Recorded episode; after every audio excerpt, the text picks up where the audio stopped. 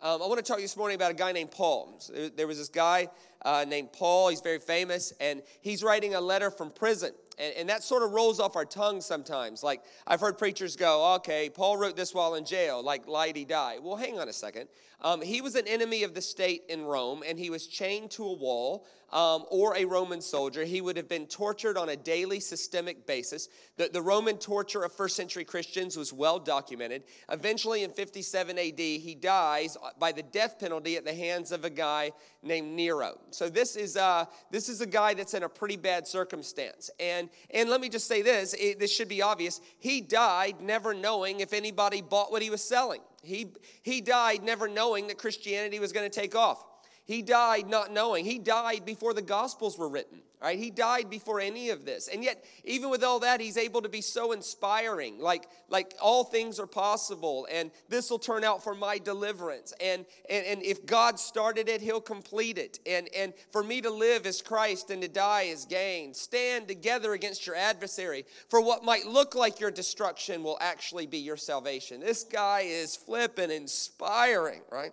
And by Philippians chapter 2, he shifts to how we should treat one another. And he makes this statement he says, Work out your own salvation with fear and trembling. Uh, of course, the word your there is plural. It's like, hey, we're all in this together. Like we, we, participate with each other's working out of salvation. And so this scripture I'm fixing to read is one of four thoughts he has on what it looks like to work out our own salvation with fear and trembling. So once again, if you've ever heard that and thought, what does that mean? Like, like look, it's it's one thing to say something obvious, like we should be working out our own salvation with fear and trembling. It's a whole nother thing to have language around what that means. And so I want to talk to you about one of the his first point about that, which happens to be choosing to be light in our world and what that looks like. And once again, that's an obvious thing.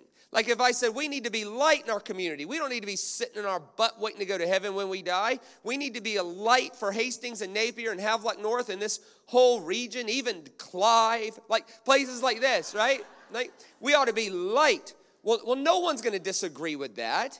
No one's going to say, no, we need more darkness. The, the, the question is, is not, do we need more light? The question is how. And he gives this one really brilliant, this is his first thought about how to work out your own salvation with fear and trembling. And it has to do with being light. And here is his thought, right? Do all things without grumbling or disputing. Well, let's just stop right there. Could be the shortest sermon you ever hear. And let's give this its due meditation. How have we done with that in the last 30 days? If we're not at least willing to ask the question, we have another set of problems. And if we can ask the question and then lie to ourselves, that's an entirely different set of problems. Because the cross and resurrection should not be that which we believe in. The cross and resurrection should be that which fundamentally shifts the way we see everything else in our world. And, and, and one of the shifts is Christianity. Paul's saying, Who are Christians? Christians should be the people doing all things without grumbling or disputing. How have we done with that? And for you Bible nerds, I can actually read that in Greek, right? Which makes me a nerd. But I can, I can read that in the original language. And I can tell you the word all there is actually all. But Shane, you know how long it's taken them to fix the roads between Hastings and Havelock North? Yes. They were working on it last year when I was here. Oh. Shane, you know how long it took that waitress to get our drinks? Yep. Oh. Shane, you know what kind of idiot I'm married to? Yep. Oh. And by the way, that guy would gladly die for you if an intruder come in to the house tonight, lay off a little.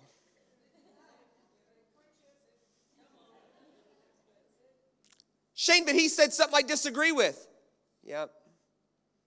Oh. But it was about the Bible. Yep. All. Lay off the preachers, hey? Particularly on the internet.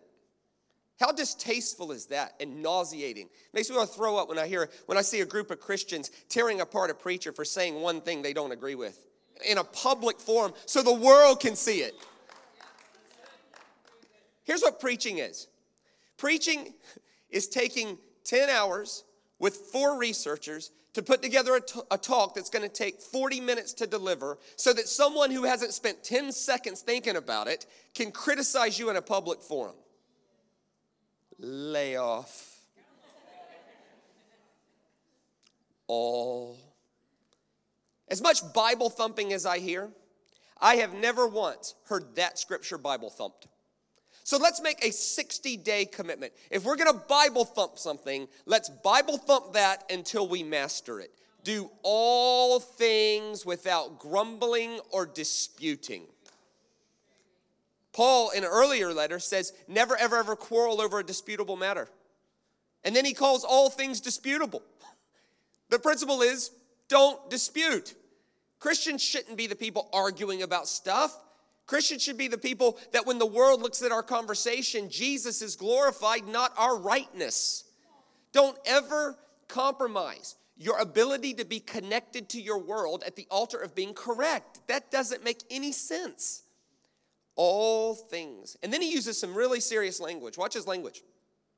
Do all things without grumbling or disputing, that you may be blameless and innocent.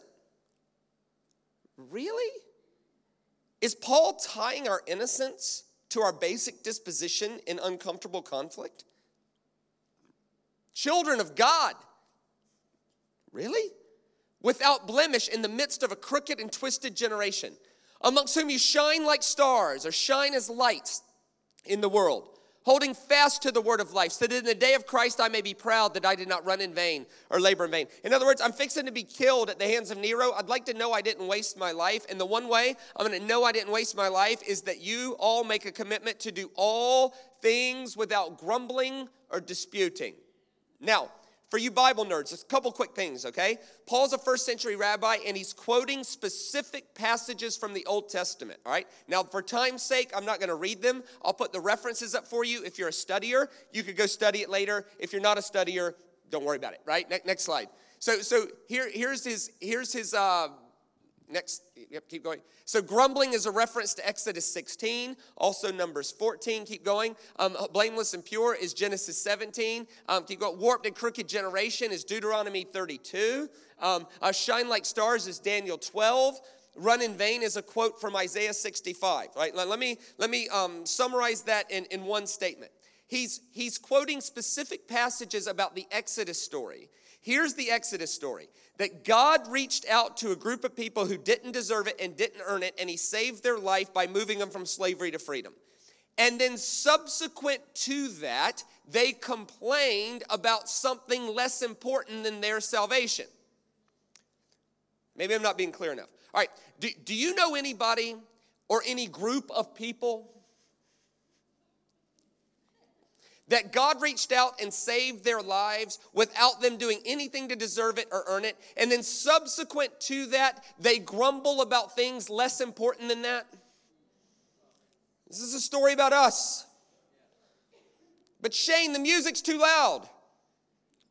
Oh. But Shane, they didn't. Do- oh.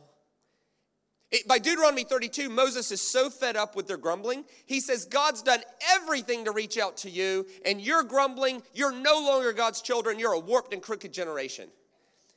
Paul is quoting this and saying, they, God saved them and they grumbled.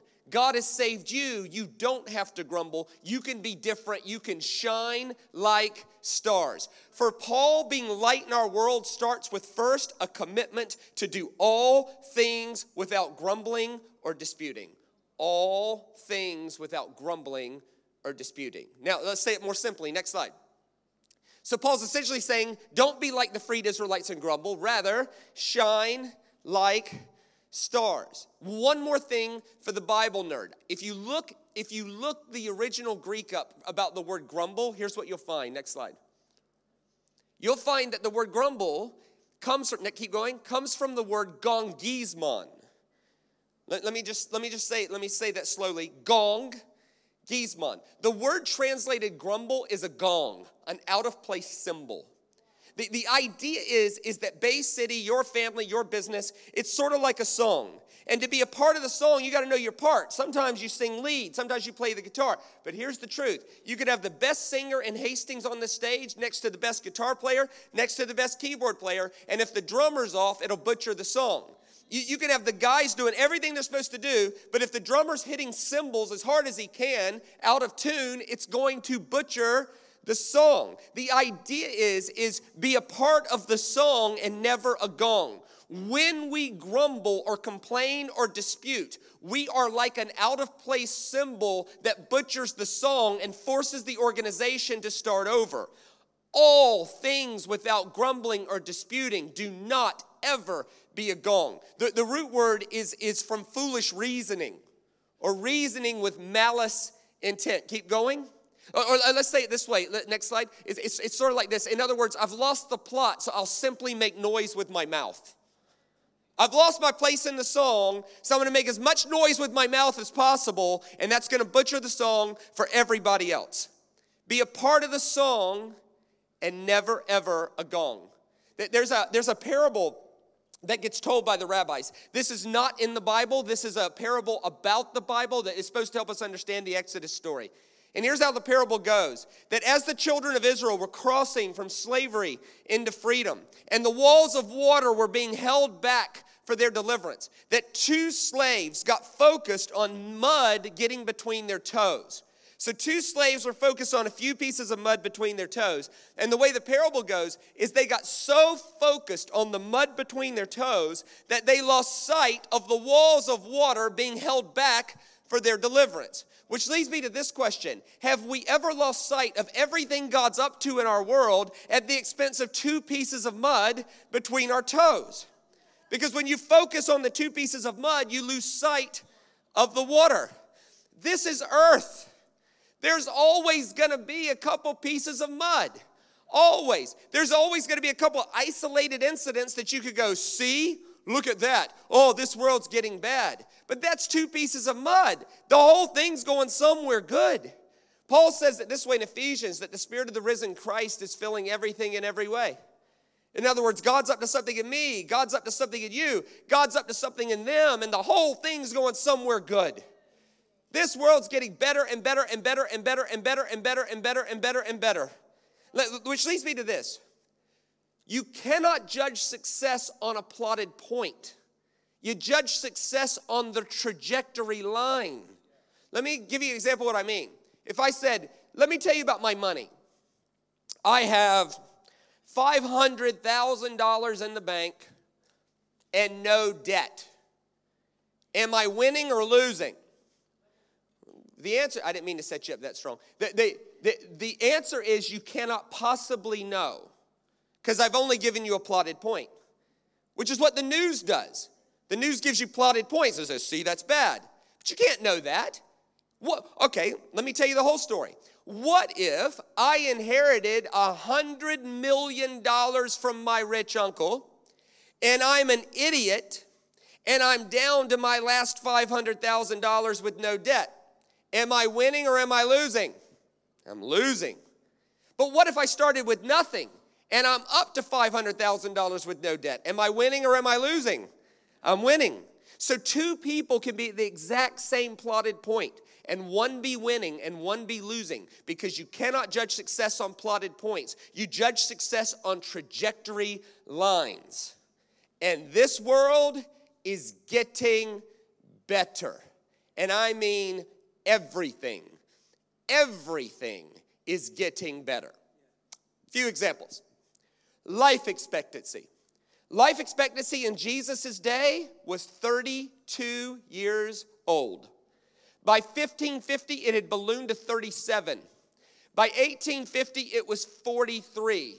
It wasn't until 1925 that the average life expectancy crossed 50 years old, and that was only in Western developed countries. It wasn't until 1948 that globally life expectancy hit 50 years old. Today, it's almost 80, and in Western countries, it's 85. Is God done redeeming long life? No. Is it better?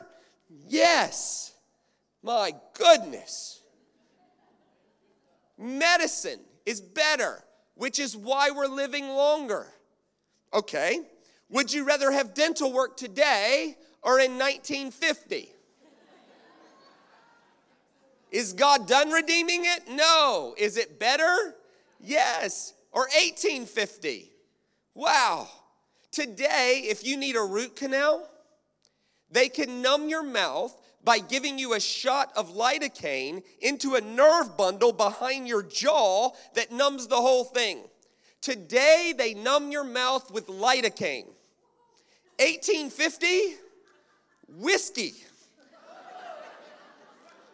Lidocaine's better. Would you rather have a colonoscopy today or in 1950? Hello, sir.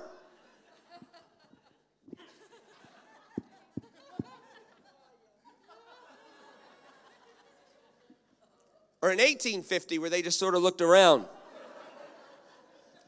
It's better. It's just better.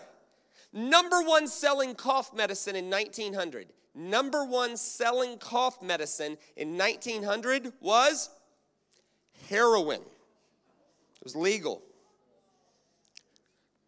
Oh, look, Billy's not coughing anymore.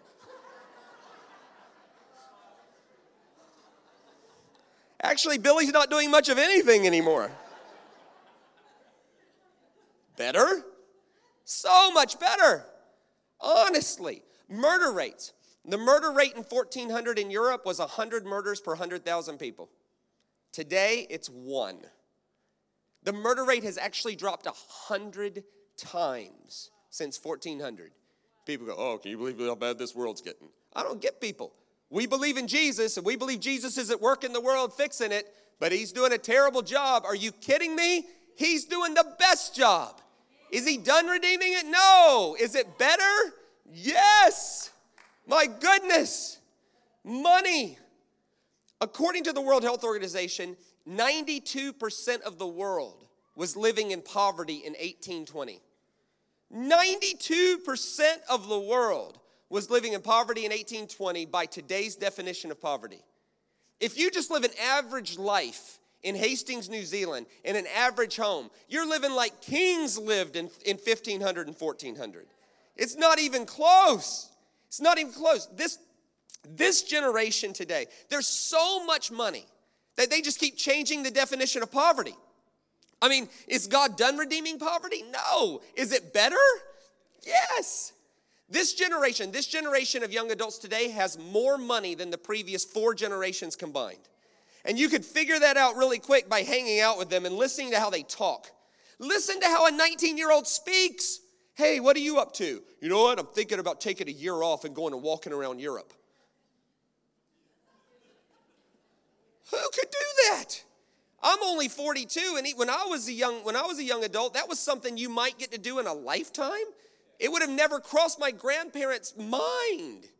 Listen, there's so much money that somebody in Hastings this week is making a full-time wage rubbing people.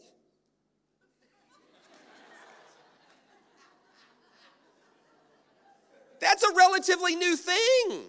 To pay someone $70 an hour to rub our shoulders because they feel tight? There's someone in Hastings this week making a full time wage permanently removing women's facial hair. My great grandmother didn't have that. You should have seen him.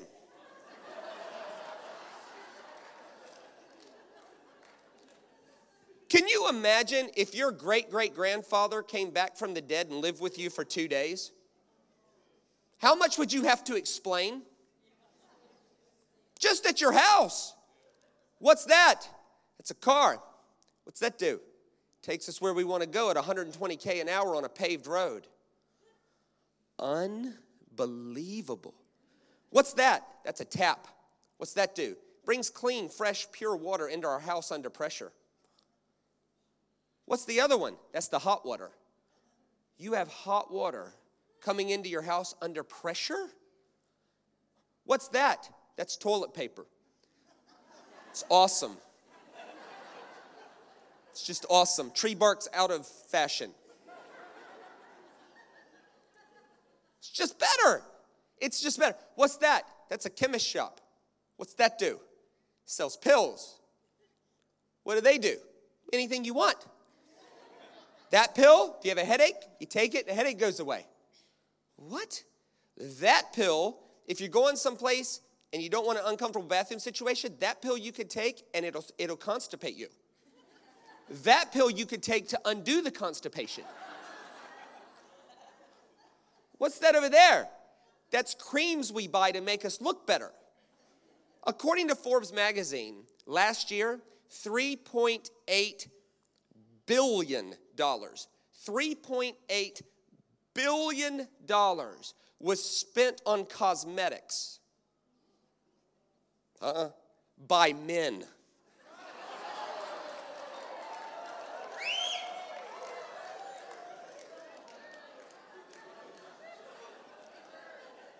What are you doing? You could see your forehead from a satellite dish. It's not working. We have so much money that we can buy voluntary products to try to make us look better. It's better. You don't judge. Now, this is earth. Is there a couple of places that it's not going so well? Yes, but don't lose sight of everything God's up to at the expense of a couple pieces of mud. The Spirit of the risen Christ is at work in this world to fix it, and it's better and better and better and better and better. In 1800, there was two democracies in the world. Now there's over 90. For the first time in the history of the world, the common man has a voice in government. Better. It's just better. Systemic torture is now illegal. It's better. 400 years ago, if you got caught for stealing bread, they could saw you in half on Saturday afternoon as local entertainment. Better. It's just better. Now, can you find a couple pieces of mud? Yes.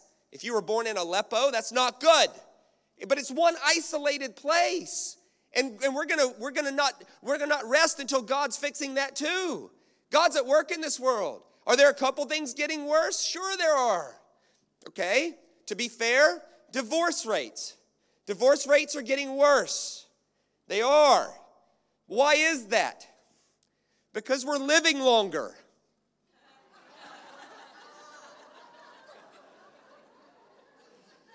When you died at 32, till death do us part was more doable.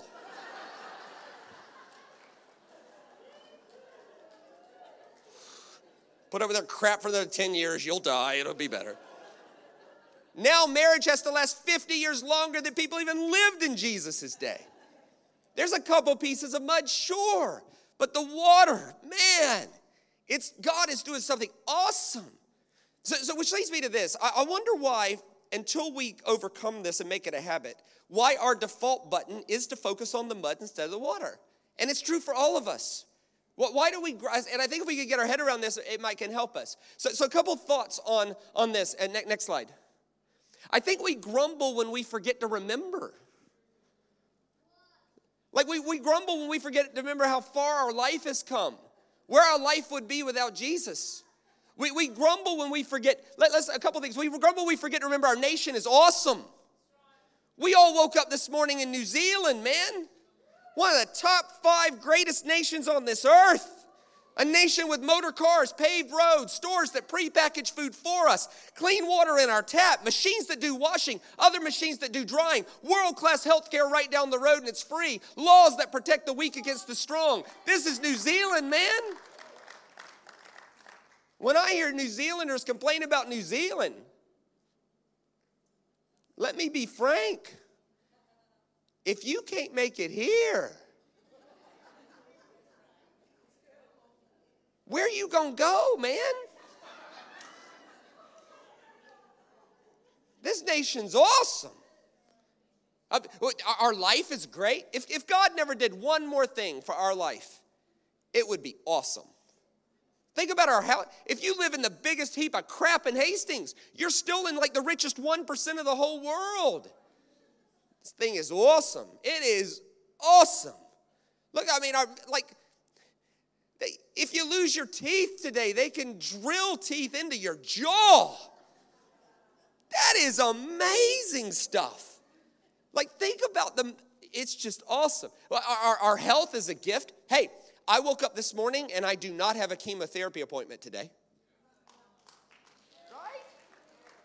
If that's all it is, that's check. Right? Our transportation. I, I fly every week of my life. And you know, I'm sometimes in airports and I've heard people grumble and dispute over half hour flight delays. Think about that.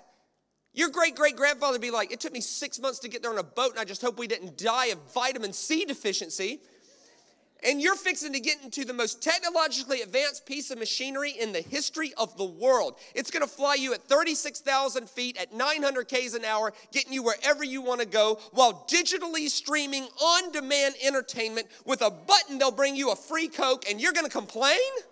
Where's the end of that?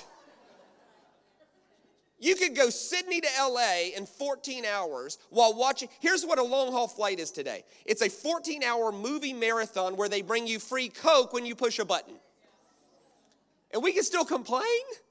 And now Richard Branson has invented a plane that can go Sydney to Dallas, Texas in an hour. I'm in. I don't want to be on the first one. I want him to do that a few hundred times. After that, I'm in. And here's the thing it doesn't fly faster, it flies higher because the world's round. They go 96,000 feet, it changes the angle. You can go anywhere in the world an hour. The, the whole trick is coming down in such a way where your head doesn't blow off. They'll figure that out. It's amazing. Try it with mice first. But, but our homes, Honestly, a two bedroom, one bath flat in the middle of Hastings is like royal stuff in, in world standards. Our homes are awesome. Our medicines, our water, clean water right there. Uh, our, our power, the ability to read. Literacy rates in Jesus' day was 3%. By 1400, it was 30%. Literacy rates in the world didn't cross 50% till the late 1700s. It's relatively new that most people can read. Man, is God done redeeming it? No. Is it better? Oh, you better believe it's better. We grumble when we focus on the mud and miss the water. We, we forget to remember all this stuff. The good old days weren't that good. They weren't that good. This is the best time ever to be alive. Ever. Okay. Any parents here in their in their mid 60s and you hear young parents complain about how hard it is to go on a road trip with two children? And you're like, oh, you've got iPads with preloaded digital media. My kids had to count the threads in the back of the seat. We had to sing the whole way. We had to put the wiggles in on cassette tape. Your kids have earplugs and they stay quiet. Oh, it's better. Let, us say it another way. Next slide. We, we, we grumble when we forget to remember the story's larger. We focus on the mud and miss the water. Or maybe we can say it a third way. Next slide. We grumble when we think we need more, or we compare ourselves to what others have. We grumble when we look right and left instead of in and up to get our value. We, and in New Zealand, if you're going to compare yourself, there's only one way to go. You're going to compare yourself to richer people than you. So, so we're in the richest, like 1% of the whole world, and we're going to then split hairs between that 1% by looking at, and this is just in us to do it. Like if you live in, a three bedroom, one bath house with nine foot ceilings, that's flipping wealthy. And then we get then we get invited to someone's house who's richer than us. They've got 12 foot ceilings. And we walk in and we can't stop looking at the ceiling. There's like so much room. We're only there two hours. Two hours later, we go back to the house we were perfectly okay with two hours before. We walk in the house and we're like ducking. We're all constricted, you know? We're like, no one should have to live in this squalor, right? Right? Like we grumble when we compare ourselves to other people. We end up grumbling when most of the world has it worse. Like, like, like, let's say it this way, next slide. So, so the, the I will have peace and contentment at some unknown point in the future, that's just a lie. The idea that if I just get that, then it's this. It's called the lie of the sacred object. We talked about that last night. But the, but the, the idea is that, okay, oh, if I could just lose that weight, man, when I lose this weight, I'll feel better about myself. No, you won't. And let me be clear if you need to lose 15 kilos, please do. It will help your life. It's good for everything. It's good for your blood pressure. It's good for it's good for your heart. It's good for lots and lots. It's good for energy levels. It's good for your joints and your bones. It's a very good thing to do. Losing 15 kilos, if you need to, is a good thing. But if you're not enough without it, you'll never be enough with it. You'll just be a 15 kilo lighter version of your discontented self. Or, or, or if I just met that person, I'd feel better. No, you won't. No, you won't. There's no such thing as a happy marriage that was forged between two miserable single people. Man, we hated our life and then we got married, it fixed it all. No, it doesn't. Marriage doesn't fix problems, marriage magnifies problems. If I could just get that raise. Let me tell you the science on this.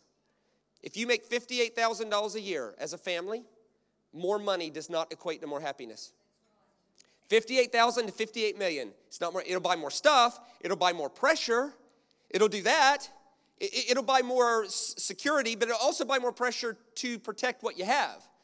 So, so here's what happens people sign up for 30 years of entirely too much pressure. They pay money every month for rooms they never walk in so that people they don't like will think they're more successful than they actually are. And that makes sense. It's a lie. Listen, if you deserve a raise and you want a raise, I want you to get a raise. But if you're not enough without it, you're not going to be enough with it, or that shirt, or that car, or any of that. Now, if you make fifteen thousand a year and you get a raise to forty, it does equate to more happiness because you're buying necessities. But but other than that, no, no, that, that's just that's a lie. It's just a lie. Let's say it this way. Next slide.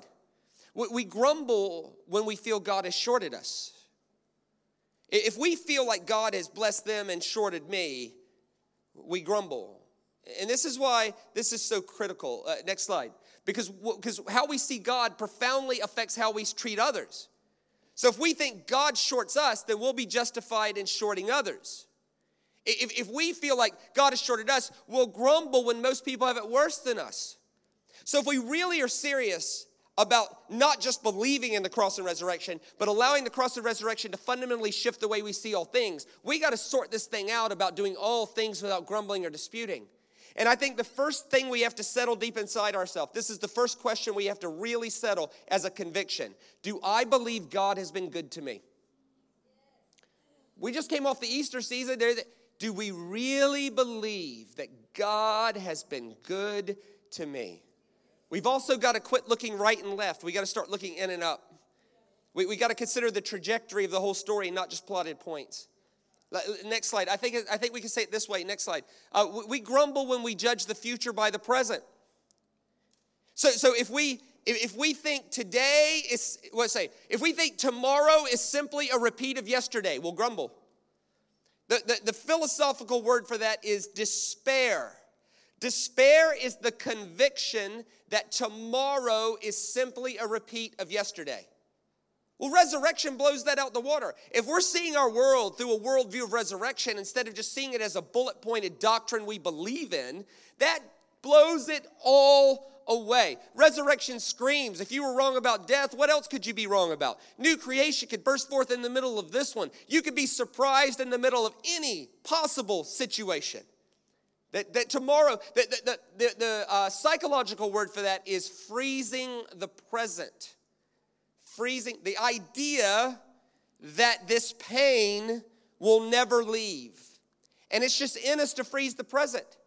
Heck, if we get a bad enough cold, four days into that cold, we're like, I'll never breathe again.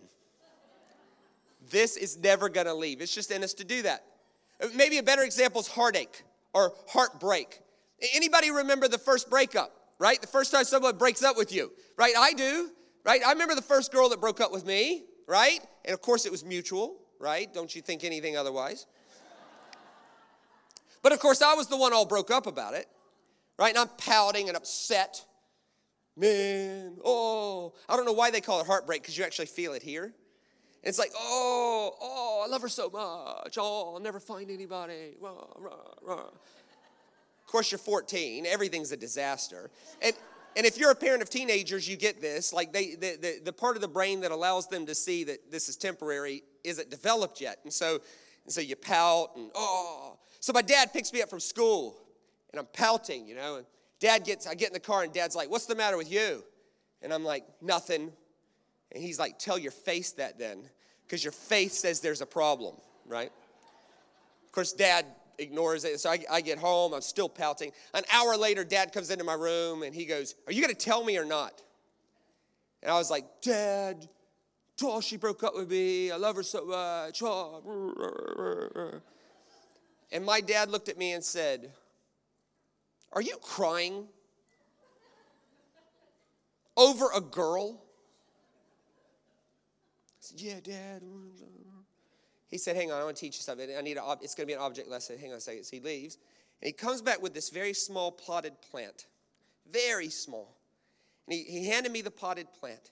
He said, I want to teach you a lesson of truth. He said, You could probably find it in the Bible. I don't know. He said, But, but he said, I want it. This is going to help. So he handed me a potted plant. I said, Sure. He said, The lesson is if you're going to cry over a girl, at least cry in the plant so that your tears will do something productive.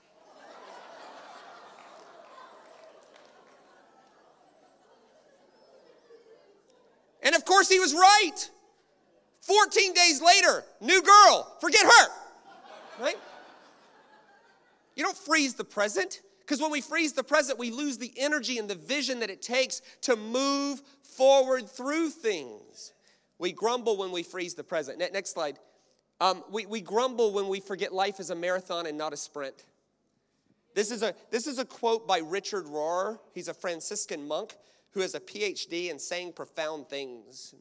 And here's what he said we, we tend to overestimate what we can do in a year, but underestimate what we can do in 10. In other words, we grumble when we expect results too quickly. So when we don't get them, um, we feel like a failure, so we grumble. But it's actually an under it's an overestimation of what could possibly have happened in a year anyway, but it's a gross underestimation of what would happen if we stay the course and keep going. There's something inspiring about somebody who keeps going in the middle of things. Now, if you're the type of person who listens to the first five minutes of a message, right? And then you start phasing out and wondering what your Facebook feed says and your mind goes somewhere else, right? But then the, in the last five minutes of a message, you tune back in. Now's your time.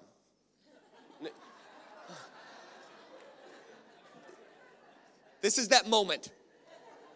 How simply can I say this message? Next slide. No grumbling, shine like stars. When we don't grumble or dispute, we're shining like lights in our world. Now, great sermons are not intended to be agreed with or disagreed with. Great sermons are meant to be wrestled with. If a sermon can be evaluated in the amount of time it took to deliver it, it's not a good sermon. So, uh, uh the best way to wrestle is with questions. So, here's a few questions. Next slide. Yep, what are we going to do about this today? So, next one.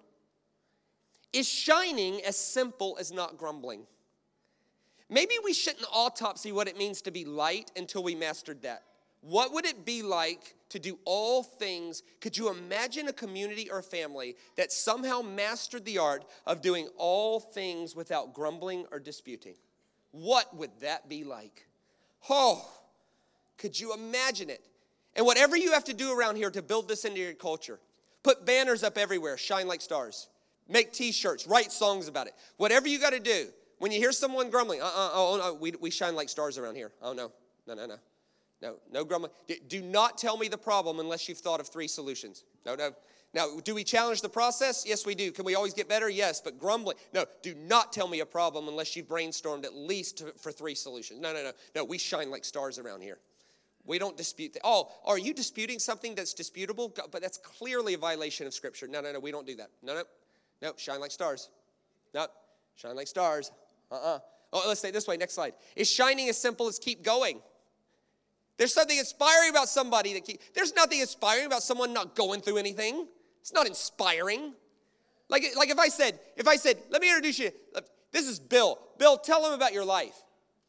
Hello, everybody. My name's Bill. I'll tell you about my life. It's going awesome. My marriage, awesome. My children, awesome. My business, booming. And when I think about my past, pretty much nailed it. We don't want to know that guy. There's nothing inspiring about that guy. There's something inspiring about somebody who faces stuff and keeps their head up, their shoulders back, their hands clean, their heart pure, their taste sweet. That's inspiring. Let, us say it this way. Next slide. Is shining as simple as knowing we have enough right now? There's something inspiring about somebody that has an internal contentment about where they are. They're not striving for more stuff. Maybe we say it this way. Next slide. Where do we need to repent from grumbling? Let's just stop and give that 10 seconds or 15 seconds of thought. Have we grumbled in the last 30 days? And why is that okay? It's not. I grumbled. And let me tell you why. I was in Melbourne and I was grumbling about their roads because whoever designed their roads thought no one would ever show up. And if you've ever been to Melbourne, you know they turn right weird, okay?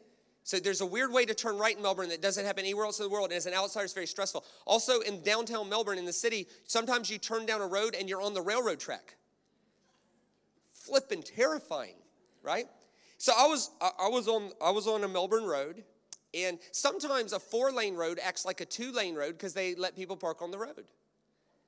And I thought, eh, eh, and I was complaining about this. I was grumbling. And I just written this message, and I knew I was fixing to preach it. And so here, here's the scene. I was in the car grumbling to myself. There's no one else there, which is a whole nother set of psychological problems. No one was there to listen. I was still grumbling. And this message hit me because I just written it. I just written it. And this is the conversation I had with the Lord. I said, Lord, I'm in a motor car on a paved road, driving to a restaurant where someone's going to prepare food for me, and I have the money to pay for all of that and the freedom to do it. And I'm going to complain about where people park? That's stupid. That's not shining. At what point does that end? At what point will we be satisfied? Come on. That's not shining. Maybe you have a similar story like that where you realize I'm grumbling about something less important than what God has done for me. It's not shining. Let, us say it this way next slide. What do we need to remember? Or where do we need to remember the story's larger? Which leads me to this. I started wondering what if Paul would have had the internet? In about 30 seconds or so, 45 seconds or so, I'm gonna, I, want I want the team to play a video, but I got to set the video up so it'll make sense, okay? I started wondering what if Paul would have emailed this to 100,000 people? And what if he'd had access to YouTube? I am convinced if Paul would have had access to YouTube, he would have attached this video to say, if you want to know what shining like stars is, here it is. This is a video of a little girl. Um, I'm guessing she's two or three. She's quite swollen. Uh, she's quite ill. Um, my understanding is she has leukemia and she is waiting on bone marrow treatments. She had been in the hospital 344 consecutive days, which means she also has the greatest mother on earth because the mother would have been in the hospital 344 consecutive days. If anybody had a reason to gripe or grumble or complain about where they were in life, it's this little girl or her mother. But they don't do that. Somebody sent me this video of this little girl with tubes in her nose in the hospital. And she's obviously taking her cues from the mother doing the signs and things like this. And um, I was so moved by it, I archived it. And then when I wrote this message, I thought, this, this, this, this is shining like stars. Um, this is a 50 second uh, video clip of this little sick girl singing you a song. Let me roll that clip.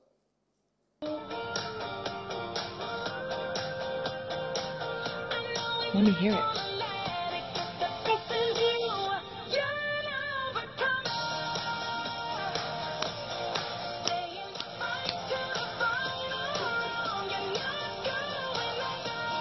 Let me hear it. Very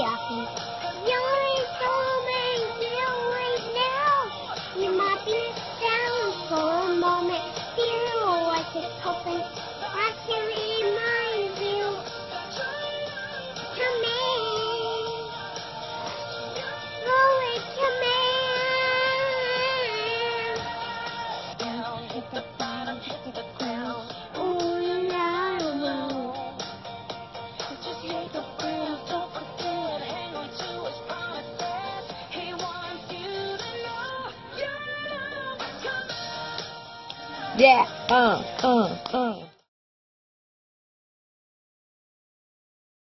Yeah, yeah, yeah.